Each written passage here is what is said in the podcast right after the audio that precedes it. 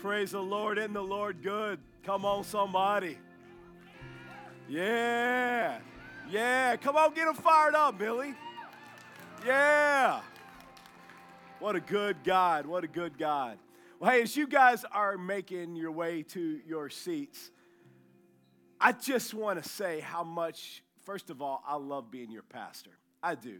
Man, I consider it the honor of my life. And I love, love, love getting to teach you God's word. I wish you guys could get a sneak peek of what takes place on a Saturday night when I'm studying and praying because there's a little section in my office where I've worn the carpet out, just going back and forth, just praying for you guys, praying over the service. And I'll tell you, I have thoroughly enjoyed teaching this series, Unhindered. Have you guys enjoyed the Unhindered series?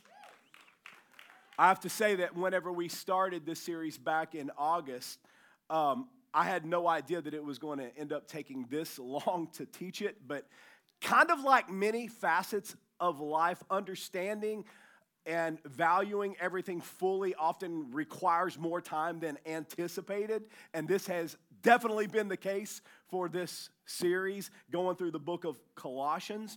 And so let me just say that today's message is going to serve as the caboose, if I can call it that, for this mes- message series. And um, if you are just joining us, first of all, thank you. Can we j- just encourage all of our guests that are here today how much we love them? Let them know how much we love them. We, we tell you, we value you being here. We value you being here. And uh, let me just tell you that we have been exploring the book of Colossians, where we've been going uh, just chapter by chapter, verse by verse. And we're coming to the end of this series today. And in chapter four, Paul begins to wrap up his letter. And in his final verse, he offers us one more truth for us to consider before he pins that closing salutation. If you have your Bibles, you can turn with us there to the book of Colossians, chapter 4. But in Colossians 4, verse 6, he says this Let your speech always be with grace, as though seasoned with salt, so that you will know how you should respond to each person. Let's pray. Father, thank you for your word. Thank you, Lord, that you sent your word to heal our diseases. Thank you, Lord, that your word is a light unto our feet, it's a lamp to our path. So, God, I thank you today, Lord, that your word is going forth. I pray that today our hearts would be found as fertile soil by which the seed of your word would be sown. Give us ears to hear what your spirit is saying to the church, your body. We pray in Jesus' name. And everyone says, Amen. I think it's significant that we recognize the last thing that Paul writes here before his closing salutation because it's emphasizing the importance of the words that we speak. King Solomon wrote in Proverbs 18:21 that death and life are in the power of the tongue. Now I want you to think about that just for a moment. The words that we speak have power. They have great power. They have power to build up, but they also have the power to destroy. I don't think that I have to work very hard to try and convince you of that truth. Because if you've ever had anyone say something to you like, you're worthless, you're a failure, you're never going to uh, amount to anything, or you're just not good enough. I mean, maybe it didn't come out exactly like that. I mean, maybe they said it a little more subtly. Maybe it came out more like, why can't you be more like your sister? Or you're just like your father and his father. Those are words that hurt, that bring about death. But on the flip side, there are also words that bring about life and that bring about healing. Words like, I love you. I believe in you. You are so smart and talented. I often say to Jody, uh, I choose you a thousand times over. And when I know, all right, um, put, a, put that on a Hallmark card, right?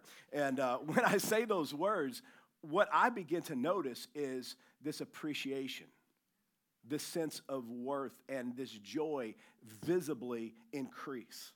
Why? Because our words have the power to uplift and to bring life. And so, whatever Paul says that we need to make sure that our speech is always with grace, he's essentially telling us that we need to choose our words carefully and to choose our words thoughtfully. And so, what I would like to do this morning in this last message of this unhindered series is to talk to you about the importance of your words. Now, if you're taking notes, I only have two points this morning. You can write down this first point, and that point is this Our words function like a thermometer. Now, what's a thermometer? Well, a thermometer, it gauges the temperature of an environment. And our words measure the temperature of our hearts and our minds. They reveal our inner feelings and attitudes as well as the overall climate of our interactions.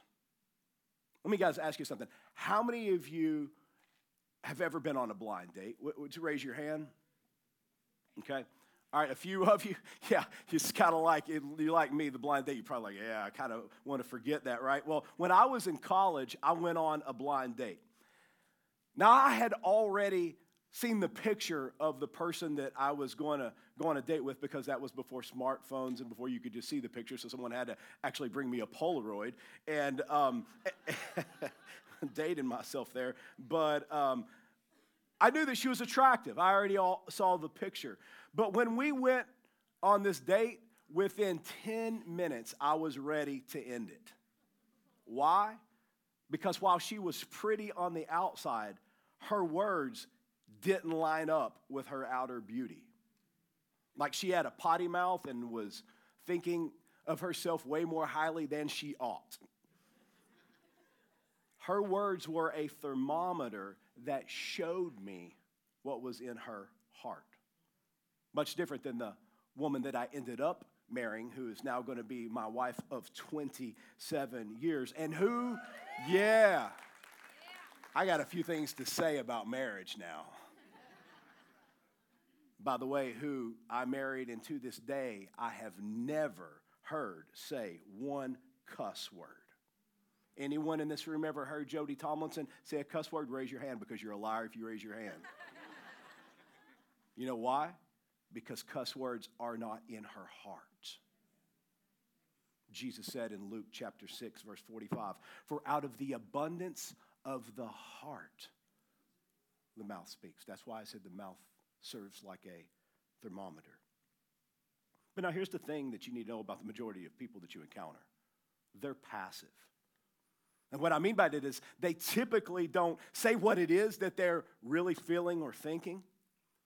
But in our generation, social media has now opened the floodgates for people who ordinarily wouldn't say things that they're thinking, but now they'll put it out there in a post for their whole world to see. How many of you guys ever seen someone post something on social media and you thought, wow, I cannot believe that they just said that? That's none of you, right? Because, I mean, we, we never do anything like that, right? I mean, none of us ever get out there on social media and say things that uh, we, we want to say and, and complain. I mean, but here's the thing, and, and I'll be the first to confess I'm guilty. Like I'm telling you, I have been. I am quite certain because I searched my heart on this. I'm quite certain it has not been too awful long ago that I hopped on there and started complaining about how much my insurance premiums have went up and about how dumb I think taxes are. But here's the thing what are those posts accomplishing? I mean, are they promoting life or are they promoting death? Here's the next thing. See, what I found is that usually when someone complains, it starts a chain reaction which was one of the reasons that complaining is so dangerous. As a matter of fact, just this week I saw a social media post that had went viral, and guess what the post was? Someone complaining. And in the thousands of comments that was below that post, everyone else started throwing out their complaints, many of which had nothing to do with the original post. And guess what? Not a single person walked away feeling uplifted or better after reading the post or the comments. I read something Bill Johnson said uh, years ago that challenged me on this issue. He said, Complaining proves nothing but that you, can hear the voice of the devil. See, one of the ways that we often speak death is by complaining. As a matter of fact, the primary way that most of us destroy our faith is by complaining. What do I mean by complaining? Well, let me, let me define it this way complaining is the repeated voicing of your dissatisfaction over the situation that God has placed you in.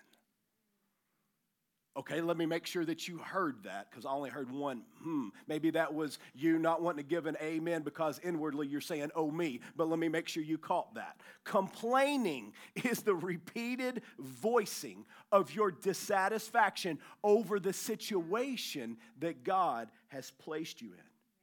And here's the problem of when we complain it cuts you off from your future. Hey, you don't complain in the wilderness when you've got your eyes on the promised land. Y'all with me this morning, church? Now understand that Satan, he's going to come along and he's going to tell you that there's no way out of your wilderness and that you're going to die there.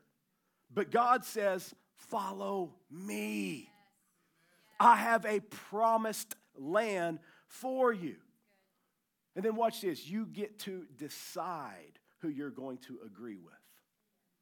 But when you complain, you agree with the devil that your future is cut off.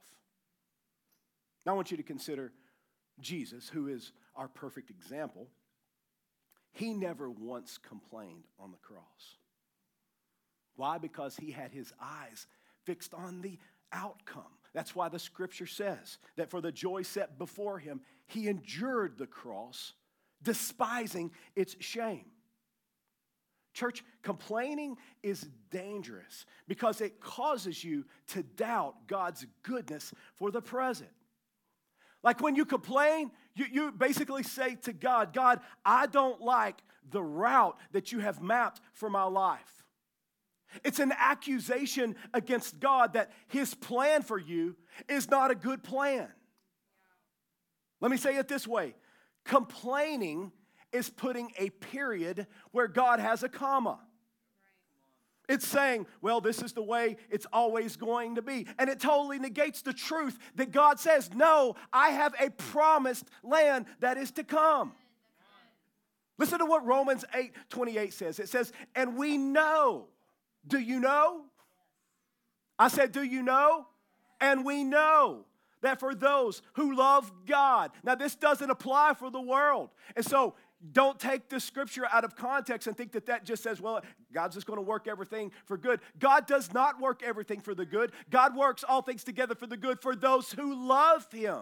It's those that love God that He works all things together for the good. So make sure you don't cut that part out because I hear people often quote that scripture and they miss that. We know that those who love God, all things work together for the good. If people are loving the devil, guess what? Things ain't going to work out for the good. If I put, can put that in context, right? For those who are called according to his purpose. See, if there's something that doesn't look good in your life, he isn't finished yet. But in the process, we've got to be sure that we don't agree with the devil and complain.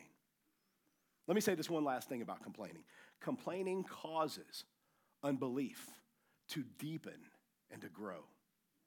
Understand that unbelief is like a seed. If you water it, it will grow. And every time you complain, you are watering your unbelief. Think of it like this What happens whenever you're underwater and you open your mouth wide? Water comes in, right? Well, in the same way, whenever you open your mouth to complain, unbelief floods in. See, I found that sometimes the best thing that I can do to stay in faith is to keep my mouth shut.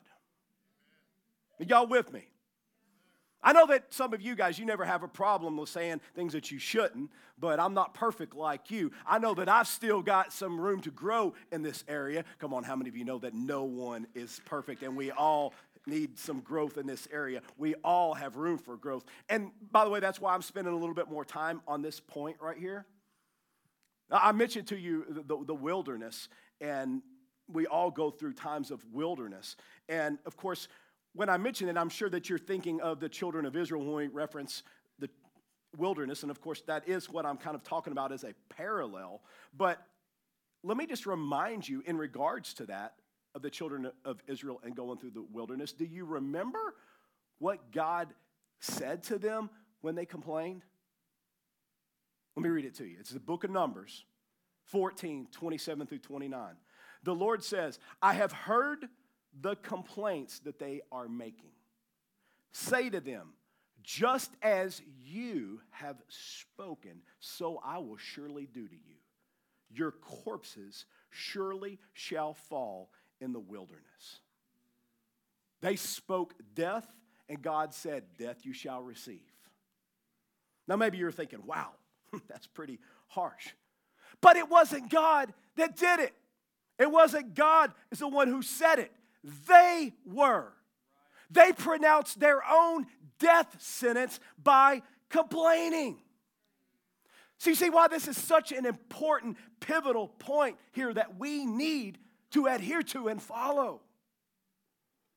Let's go back to our first point one more time. Our words are like a thermometer, they measure what's deep in our hearts. If complaints are in our hearts, then that's what's going to come out of our mouths. If gratitude is in our hearts, then that's what's going to come out of our mouths. See, what's in us is what comes out of us.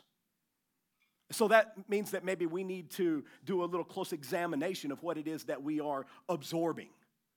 And make no mistake about it, church, all of us are absorbing. We are all putting in something into our lives.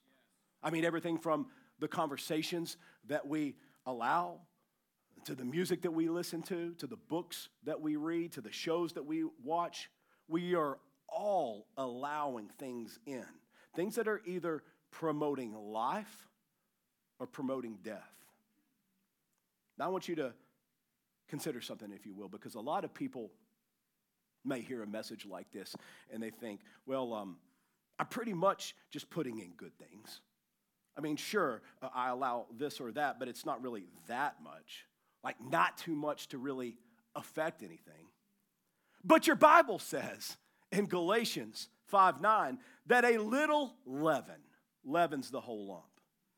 That means that all that it takes is just a small amount to affect the whole. Think about it like this Have you ever been in a situation? So many examples came to my mind, Pastor Daniel, when I was thinking of this. And they're coming to my mind now, but I'm sure that they'll enter your mind as well. Have you ever been in a situation where, let's say you were having a great conversation, just maybe there's a group of you and everything's just going wonderful. Maybe even an hour or two's gone by, but then someone says one sentence and it changes the atmosphere. How many know what I'm talking about? Several years ago, I was in a meeting that was just absolutely incredible. I mean, I'm telling you, the Spirit of the Lord was there. Like we were just all filled with joy. The joy of the Lord was on every person in that room, except one person. Don't worry, it wasn't any of you. See, that person, they weren't focused on all that God was doing in that moment, they were focused on themselves. And though we had been in a meeting that honestly was a couple of hours, that person made one comment that changed the entire atmosphere. Church, listen to me. Look at me. Don't be that person. Don't be. Be the exact opposite of that. Be a thermostat. Be the one who positively changes the atmosphere of the room. Which leads me to my second point. Write this down. Our words also function like a thermostat. Now, a thermostat is completely different than a thermometer. Whenever I was a kid, there was a few words that I used to always get confused, and those were two words. I never could get the thermostat or the thermometer uh, together. So if that's you and you're like, yeah, I'm gonna help you out because it took me, I think, in my 30s till I finally grabbed a hold of that. But the thermometer, a meter measures. There you go. That's gonna help you. You're welcome. All right, we'll see you next Sunday. But, uh, but a thermometer the meter measures, but the thermostat, the stat, sets the state or it sets the status of something. You see, your words can set the state of the environment that you're in. Did you know that? Proverbs 15, verse 1 says, A gentle answer turns away wrath, but a harsh word stirs up anger. When I lived in Roswell, and I was in a, a, restaurant one time with a friend of mine, and I got to see what we're talking about right here in action. There was some guy who was at the restaurant's bar. He sat pretty close to us, and he um, thought that my buddy was staring at him. And so he said to my friend, he says, Hey, bro, what are you staring at? And my friend, who was honestly just daydreaming and didn't realize that he was staring at the guy, looked at him and he said, Oh, just like that, too. He goes, Oh, I was just checking out your shirt, man. He says, I really like it. He goes, Sorry about that. And then, how many know that changed the atmosphere? The guy says, Oh, well, thanks, bro. I appreciate that, man. Hey, man, can I buy y'all a beer? Well, we don't drink, but, but anyway, let's. And here's, here's the interesting thing, because I, I, I, was thinking about this story, and I said, there's probably some guys here thinking, yeah, right, um, your buddy just didn't want to get his butt kicked. But here's the thing that my buddy that I was with, I mean, he had only been saved for a few years. And this cat was a scrapper before Jesus. He would have dusted that dude. I'm telling you, I know how to size up guys pretty good, and he would have dusted him. But watch this Jesus had changed his heart. And so, what was in his heart was what came out of his mouth. You see, church, when you, what you speak today will become a reality tomorrow. That's why it's so critical that we guard our words because our words have the power to shape our future. In James chapter 3, verses 3 through 5, the scripture says, If we put bits into the mouths of horses so that they obey us, we guide their whole bodies as well. Look at the ships also, though they are so large and driven by strong winds, they are guided by a very small rudder wherever the will of the pilot directs. So also the tongue is a small member, yet it boasts of great things. This scripture drives home an important truth that where our mouth goes, our life goes. And I love the imagery that James gives us here. As a matter of fact, I'm just going to go ahead and let the cat out of the bag right now and just let you guys know that our next series is going to be the book of James. All right, are you excited about that? I'm already getting prepared for it. It's going to be exciting. So I'm not going to talk too much about this because eventually we're going to hit this again in our next series. But watch this. If you've ever ridden a horse, any horse riders in here? All right, a bunch of city folk. All right, okay. you know that in whichever direction you pull the bridle, like you could pull it one way, and, and whatever way you pull that horse's head is going to turn, and then its body inevitably is going to follow. Well, this is precisely the imagery that James is using to illustrate the power of our words. Just as a small bridle can control and direct a powerful horse, so can our words. Words, though they may seem so insignificant, they have great influence over the direction of our lives. For all of you history buffs out there, I'll, I'll, I'll give you this illustration. In 1941, there was a German battleship called the Bismarck. Now, I didn't say Bismarcky, I said the Bismarck. Although, if you know who Bismarck is, then that means that we could probably be, good buds. Like six people knows what that is. Oh, baby, you. Help me out, Daniel. God, what my need. But okay, I won't sing no more. All right.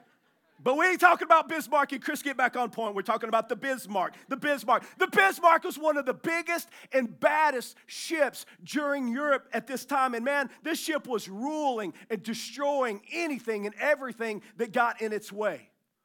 But in one engagement, an old British torpedo boat, it happened to hit the Bismarck's rudder. So the ship was unable to direct its path. So rather than being able to return to its occupied France, it did a big circle and it ended up in hostile territory. And on May the 27th, 1941, the mighty Bismarck was sunk, all because of this small rudder. Here's the point to this illustration the rudder of our mouth determines whether or not we will fulfill our mission. At the beginning of my message, I quoted eight, uh, Proverbs 18:21, which says that death and life are within the power of the tongue. And I found something interesting when I did a word study on the word death. Because the word death in the Hebrew is the, the word maveth. Maveth. And it's the same word that we find in other places in Scripture, like, for example, in the book of Job, chapter 28 in verse 22. Listen to what it says. It says, Destruction and death, Maveth, destruction and death say, We have heard the fame thereof with our ears. Now, stay tuned in here for a moment, okay? Because the Bible talks about there being a spirit of life but it also talks about there being a spirit of destruction and a spirit of death. Now, this isn't figurative language that we're talking about here. These are real spirits.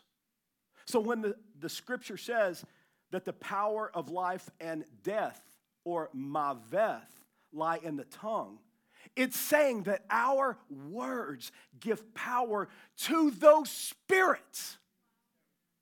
Church, this is a huge truth that you need to know.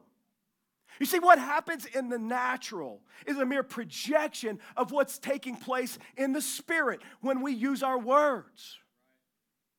Hey, why do you think that there's such a push to take one nation under God out of our Pledge of Allegiance and in God we trust off of our currency? I can promise you that there is more happening there than what you see on the surface. Now, for the critics who would say, no, Pastor, that's just the separation of church and state. No, let's call it for what it really is, what they're really trying to accomplish, which is separation of God and state. Because it does not say one nation under Destiny Church or in Destiny Church we trust. It says one nation under God, and in God we trust. What they're really trying to separate is God. And by the way, that's not a political statement, that's a spiritual statement. God help us if they ever get their way and accomplish their goal. What's my point? Words matter.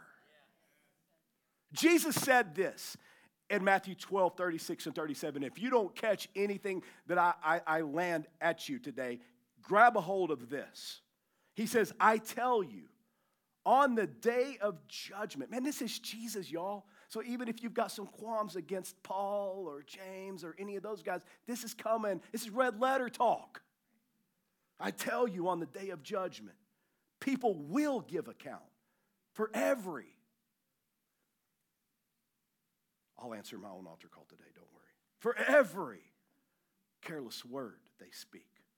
For by your words you will be justified, and by your words you will be condemned. Now there's grace. And thank God for his amazing grace. But the point here is this is that our words, they can be used negatively or our words can be used for positive change.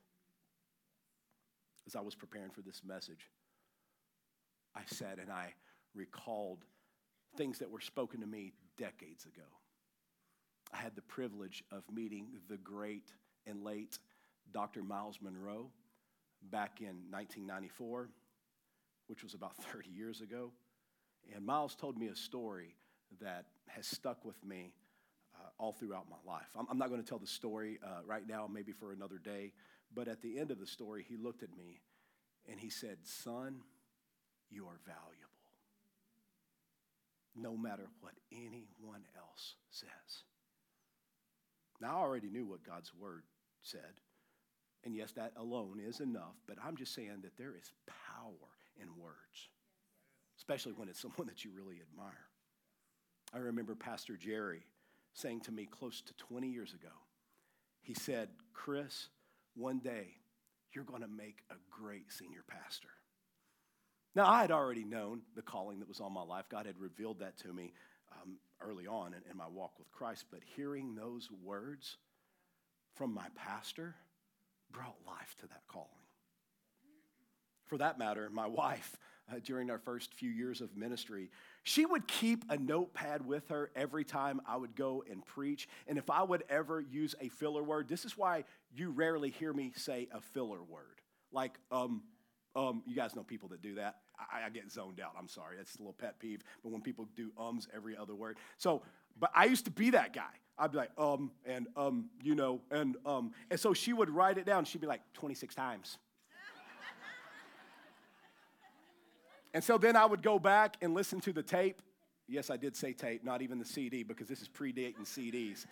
I wasn't cool enough to own a CD player at that time.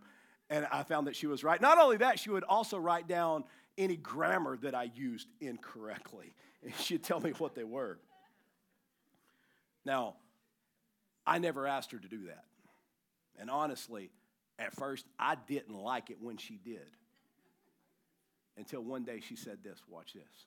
She said, Chris Tomlinson, she says, one day you're going to speak to thousands. She says, that's why I'm telling you.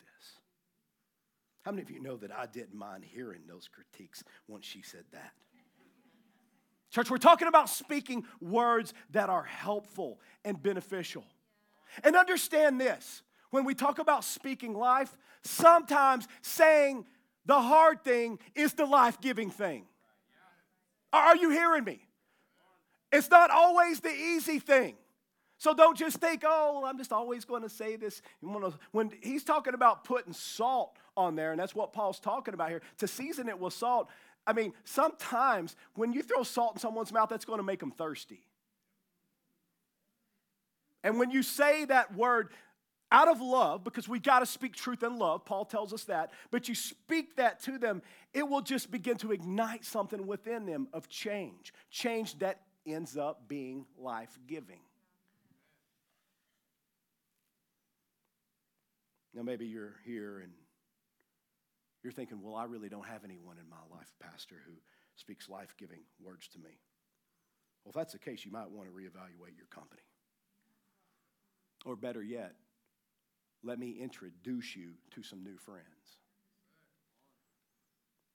But let me just bring one last thought to your attention before I bring today's message to a close. Even if you feel like you don't have people in your life who can speak words of life over you, you can speak those words over yourself. Are you hearing me? I know that this may be a new concept to some of you, but the truth is, we speak to ourselves all the time. They just may not be in audible words. See, even if I don't have anyone to encourage me, I can always encourage myself. In 1 Samuel chapter 30 and verse 6, the Bible says, But David encouraged himself in the Lord. You say, what does that look like? It means that we speak truth to ourselves. It means that we speak to our identity, our worth, and we see our purpose through God's eyes. We remind ourselves of his promises, of his faithfulness, and of his unwavering love.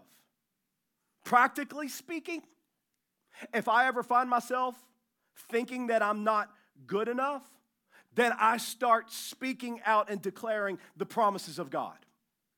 Promises like Isaiah 43 1, which says, Fear not, for I have redeemed you. I have called you by name. You are mine. Hallelujah. If I find that I'm sick, I don't have to allow that sickness to rule and reign over my body. I can use my mouth and declare the promises of God in 1 Peter 2:24 that says that by his stripes I am healed. By the way, notice that when it says healed in past tense, it is past tense, but that past tense, then when we declare it, takes on a present reality. In other words, Jesus has already paid the price, but we now are the ones who are the recipients of that promise, but we have to declare that promise as our own. When I go to my dad's house, I know that I can go and get anything that I want out of that refrigerator. We are children of God. Forget not his promises to us, the scripture says. Here's another one. If I ever find myself in a situation where fear tries to grip hold of me, once again, I use my mouth and I declare out loud the promises of God that's written in 2 Timothy 1 7, which says, God has not given me the spirit of fear, but of love, power, and a sound mind. And if you think this doesn't work, then you're not applying it. Because I remember the day that I was driving home from Bible college and I was driving down Interstate 75 and it was coming down a torrential rain and the tires on my car were as bald as a basketball. And every time that I would go about 40 miles an hour, I would start hydroplaning. Trucks would come running up on me or go flying by me at double the speed limit. It was in that moment, because it seems like yesterday, that my car was filled with fear, as thick as a fog machine in an 80s rock concert. That's what I'm telling you. Then I heard a voice, a voice that was not God, that said these exact words Today is your appointed time to die.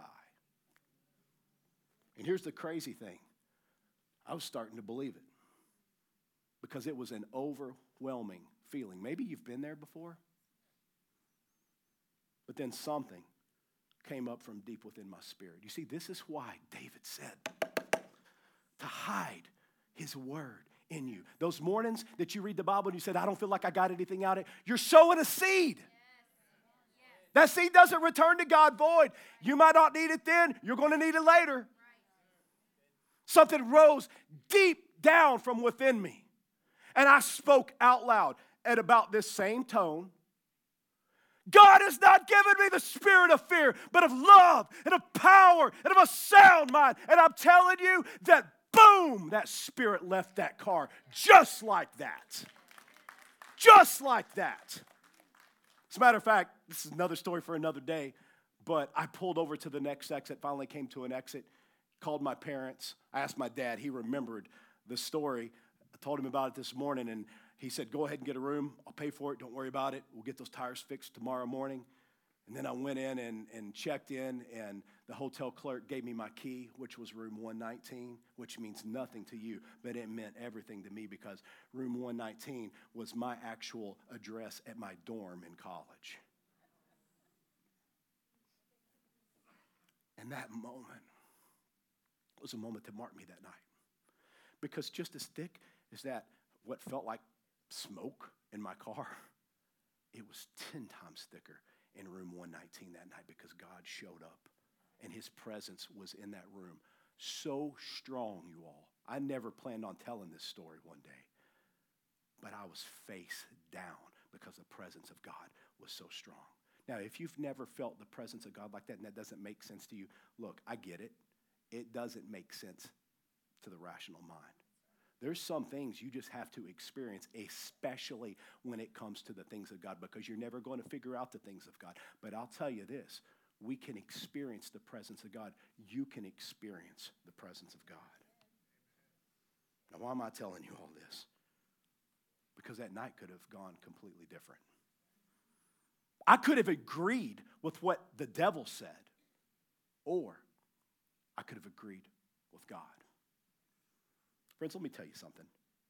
You will never never regret trusting God. You will never regret obeying God. You will never regret speaking out the promises of God. And that's precisely what I'm urging you to do today to speak life, to speak truth, to speak the promises of God over your life and over the lives of those around you. Why? Because your words shape realities and they form destinies. Are you with me? Stand to your feet with me if you would. I want to ask something of you. Okay? Are you with me? I want to ask you to make a pledge this morning. Commitment. The pledge is this to only speak blessings, not curses. Speak faith, not fear. Remember, I pray that I pray that this message. I told my dad this morning. I said, "This is a message right here that can hit everybody from not, from five to ninety-five and everything in between. This is one that we're always going to remember." Because whenever you speak life, you're giving power to the spirit of life. Whenever you speak death, you're, pow- you're giving power to the spirit, to Maveth. Speak blessings, not cursing. Speak faith, not fear. Speak love, not hate. Church, let's be the one who, through our words, bring light into darkness and hope into despair. I'm talking about us choosing to use our tongues not as weapons of destruction, but as tools of construction, building ourselves and those around us in faith, hope, and in love. Amen? Bow your heads with me in prayer if you would. Hallelujah. With your heads bowed, I just want to ask who's here this morning and you are not in relationship with Christ? Friend, I can promise you that being in relationship with God is the very purpose for your existence. But to have that relationship begins with recognizing our need for Jesus. You see, the Bible says that all have sinned and fallen short of the glory of God. And there's only one way that we can be put into right standing with Him. 1 Timothy 2 5 says, For there is one God and one mediator between God and man, the man, Christ Jesus. If you're prepared to trust Jesus as your Lord and Savior, I'd like to just invite you to embrace this opportunity now and to join me in prayer. I'm going to lead you in a prayer of surrender. It's one that says to God, God, I need a Savior. Jesus, I want you to be my Lord. I want to surrender my whole heart to you. If that's you, and you know you're not in right standing with God. Now, maybe you're sitting here saying, well, but, but Pastor, I, I'm a pretty good person. Did you know that good guys don't go to heaven? Forgiven guys do. You can't be good enough. The Bible says that our, our, our righteousness, in other words, our very best efforts, they're like filthy rags before God. That means that your efforts, your good efforts, can never get you into heaven. That's why Jesus had to come and to die on the cross because we're not good enough. God set the bar high, and only Jesus is the one who could meet that standard. But the good news is, you don't have to. All you have to do is believe. Put your faith in Him, surrender your life to Him, live for Him if you want to live for Jesus and not live for yourself and not live for your boss and not live for how things are happening in the economy or what's happening around the world, you want to live for Jesus. I want you to pray with me right now. With every person right now, and every head bows and every eyes closed. If that's you and you say, I'm in, I want, I want to give my heart to God right now. Right now is the time because you're not promised that you'll have this opportunity again. Raise your hand, put it up. Just raise it up where I can see it. Yeah. Yeah, amen. Who else? Praise God. Yes. Yeah, there's a few. Who else? Yeah, yeah, yeah, yeah. Listen, I want you to know, those of you that are watching online, this isn't just a message for those that are here in person. This is a message that was intended for you as well. And if you've not surrendered your life to Jesus Christ, I want you to know that right now, wherever you are, you could be lying in your bed watching this on Facebook or YouTube or on your couch. I want you to know that God will meet you right there. And so we're going to pray right now this prayer of surrender. I'm going to lead you in it. You can repeat these words after me. Just make sure that you take ownership of them and that you agree with them. And the Bible says that if we will declare with our mouth that Jesus is Lord, believe in our heart that God would raise him from the dead, that we would be saved. We would become recipients of the grace of God and become citizens of heaven. Hallelujah. Wow. That's good news. Join me in praying this prayer from the bottom of your heart. Saints of God that have prayed it before, pray out loud as well. Lord Jesus, I confess my need for a Savior. I ask you, Lord, be my Savior. Forgive me of my sin. Help me to turn from it. Jesus, I believe that you are the Son of God, that you died on the cross for the sin of the world. Jesus, I believe that you rose from the grave, just as your word says. Now I want to live my life to know you, to make you known. In Jesus' name, amen.